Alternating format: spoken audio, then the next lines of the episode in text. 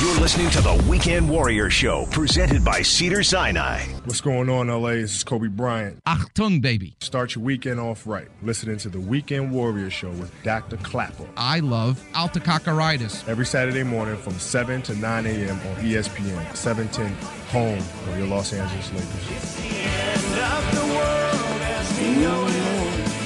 Welcome back, Weekend Warriors. I want to give a shout out Sinai's best plastic surgeon, the great Dr. David Kulber, and his physician assistant, Kylie, taking good care of me this week. I took some time off. I was surfing Monday through Thursday, but I also took time to take care of myself, and I had some skin tags taken off just under my arm, on my face, and he's the best, Dr. David Kulber. You need a plastic surgeon. That's the guy I went to. Thursday, I surfed Monday through Thursday, and the swell has been great. I did something I never did before. I surfed b- before the sun came up, and I'm usually done after two and a half hours at about eight o'clock. Put my surfboard in the back of my truck. My buddy said, Come on, Robbie, let's go have some coffee. I said, Okay.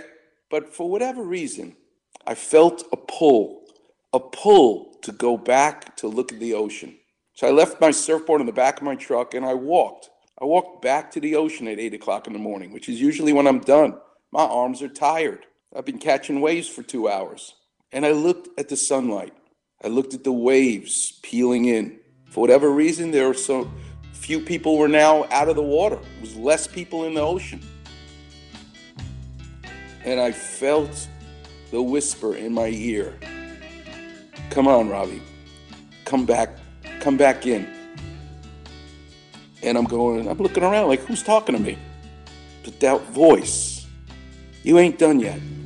Come back in. You got the day off. You'll meet David Kulber later. He'll take those skin tags off of you. You got no place to go right now.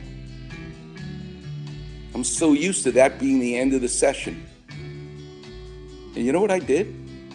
I said goodbye to my friends. I'll have coffee with you another time. I went to my truck and I took my surfboard out of the back of my truck. This is after surfing for two hours already.